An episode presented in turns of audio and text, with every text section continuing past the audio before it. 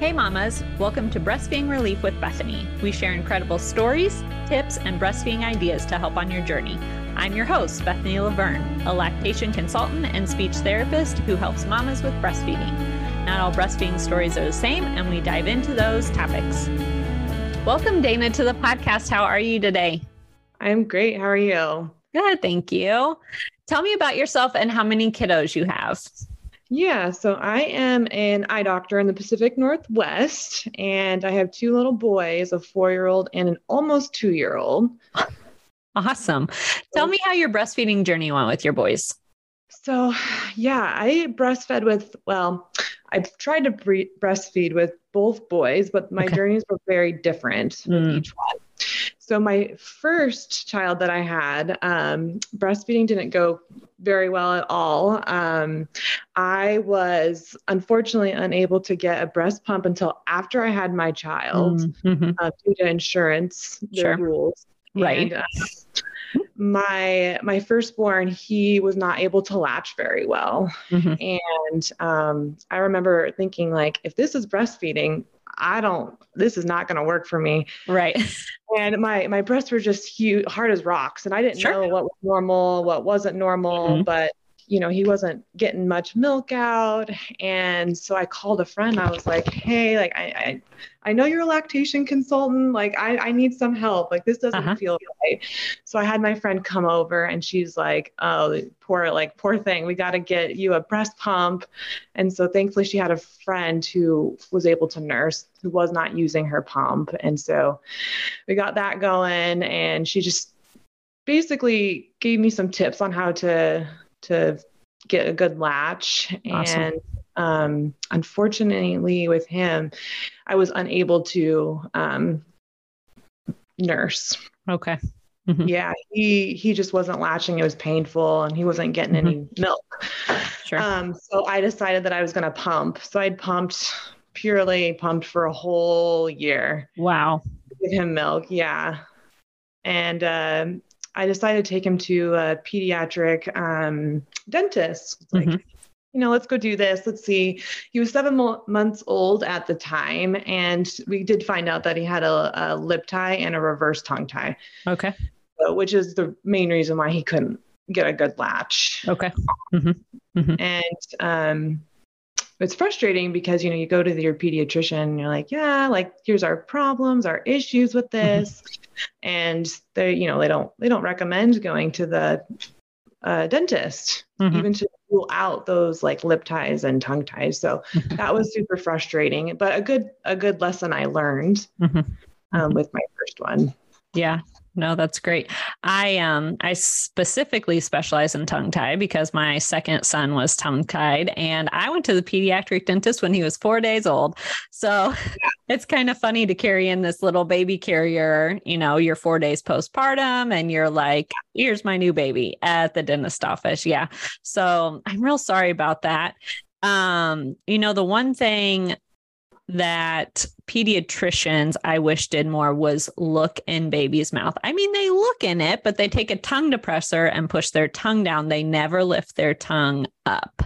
Mm-hmm. Um, and so I wish that would be, um, I hope it's going to be taught more. It's starting um, to become, I don't want to say more popular, but more acknowledged in the healthcare field. Um, right that way. Yeah. So um, let's stick with him for a few minutes. So what uh, what did the pediatric dentist recommend in terms of his lip and tongue tie? Yeah so at that point he was seven months old mm-hmm. and the dentist was willing to um, do surgery on that. Mm-hmm.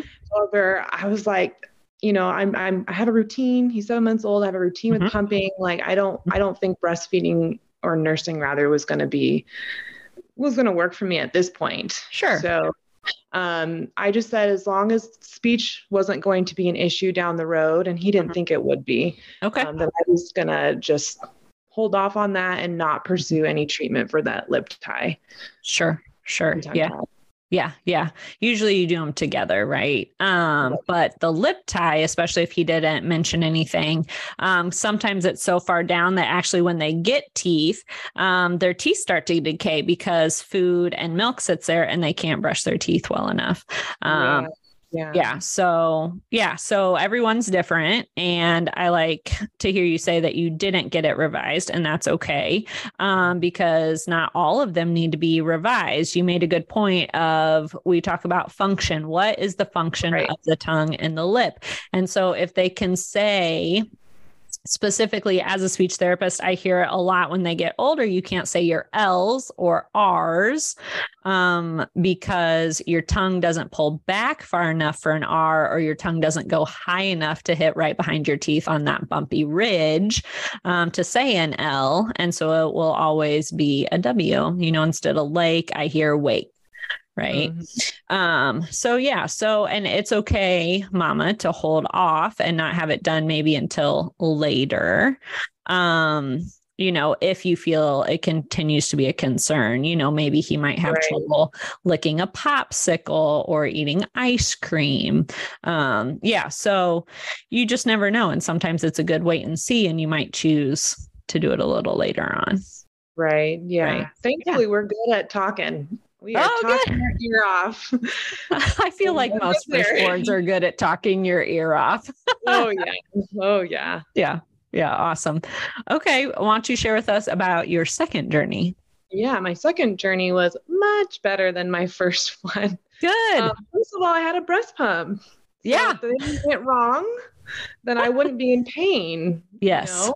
Mm-hmm. would be in pain. So we were already a step in the right direction. Awesome. Number two. Um, but he actually had a hard time um, latching as well. He was small. Mm-hmm. He was under six pounds. So I think okay. that was part of, you know, their small mouths mm-hmm. to get onto the nipple. But um, anyway, so in his case, I knew right away that I was going to go to the dentist. Okay, perfect.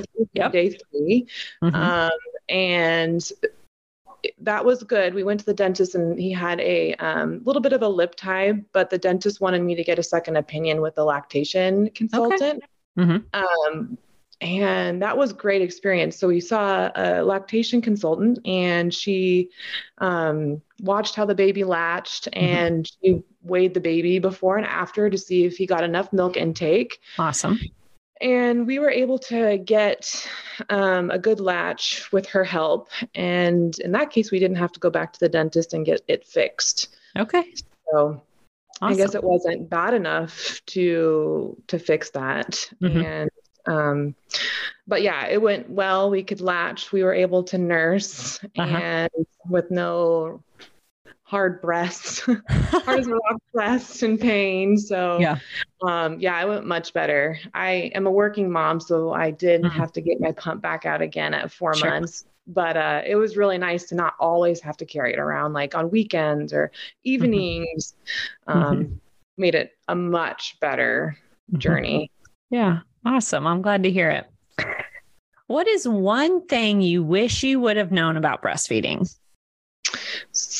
So I wish I would have known or I just thought about the connection between anatomy mm. and function and mm-hmm. of like, you know, the woman's body, the mom's body, and the baby's body. Mm-hmm. Um, so if I would have, I should have thought of that. But uh, you know, thinking about going to the dentist, that would have been a like knowing that you know that mm-hmm. those things can cause problems mm-hmm. in terms of a poor latch or a painful latch. Mm-hmm. Mm-hmm. Um, I wish I would have known that. And then the mm-hmm. other thing that I think should be more talked about is that we have this idea that breastfeeding should just be this like blissful journey, very easy, very natural journey, just mm-hmm. like we know what to do instinctively. But, mm-hmm. you know, I think it's a learned journey and a learned process. Mm-hmm. And when we learn something new, it's going to take some trial and error. It's not going to be perfect not going to be seamless. Mm-hmm. We're going to try something, it's not going to work, and that's okay. And to know not to give up Mm-hmm. You that it, it's not instinctual, I think is huge. Cause I hear that a lot with friends who have babies now. Mm-hmm. I'm like, no, like it's not supposed to be perfect.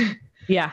Yeah. Agree. work through this, when you work through this, it will get better. Mm-hmm. And if it doesn't, and you know, harming your mental health, then you know what? Like that's fine. Mm-hmm. You change. You don't have to give breast milk or you can choose to pump but mm-hmm. you need to make sure that your baby's fed and your mm-hmm. mental health is cared for ultimately. Absolutely, 100%. Yeah. Those are Beautiful words. Um, I do want to go back to you said with the latch specifically. And so I don't feel like enough mamas know that a bad latch and having a lot of pain more than likely means your baby has a tongue or lip tie. And it's good to go see a pediatric dentist. Um, and so, specifically on my website, mamas, you can go grab my freebie that has um, the signs and symptoms of mom and baby that are breastfeeding um, and I have 10 signs and symptoms for both um, that you can go grab and be like, oh, uh, my kid has all of these. So maybe we should go find a pediatric dentist today. So, yeah. Uh-huh, yeah. Um, what was one of your favorite breastfeeding projects you used? Yeah, I have two. Great. No, you so, can share both. Yeah, I uh, really enjoyed the Haakaa when I was nursing with my second because awesome. I captured a ton of milk, mm-hmm. which is good when you're going back to work and you need yeah. to step up your supply. Mm-hmm. Um, so I really enjoyed that. And mm-hmm. then um, because I am a working mom, mm-hmm. I love the Ceres Chill, which is basically a uh, way of um, storing breast milk on the mm-hmm. go without needing like a ice chest or a fridge. Okay. So it's super convenient and it's very small and you can just stick it in your diaper bag or your purse and no one would even know that was full of breast milk. yeah, that's awesome. Yeah. So yeah, that's one of my favorite products. Okay, good. Yeah. The um for the mamas that don't know, a Haakaa is not a breast pump necessarily. It's just supposed to catch your milk when it's leaking. So it's a perfect device, especially in the morning when you wake up. Your baby has now slept six to eight hours, hopefully, and you hook it up to your breast and then it catches milk. So I know some of my friends, they would almost like overflow. It's supposed to catch about five ounces. Um, I know I usually caught about one ounce. Um, so, but yeah, they're they're pretty amazing so that you aren't wasting all that liquid gold into your shirt. Absolutely. Yep. yeah. um, Mama, tell us how we can connect with you. Yeah. So um, my husband and I, we run the blog called Luke Knows. So that'd be www.lukeknows.com. Um, and then we also have an Instagram page, and that is the official Luke Knows at the official look, Luke knows. So. yeah, awesome. Well, thank you so much for your time and your tips. Super appreciate it. Thank you. Thank you so much for listening in. If you love this episode, it would mean so much if you would share it with another mama or post on social media and tag me. I want to personally thank you for wanting to help other mamas. You got this. I'm rooting for your breastfeeding journey.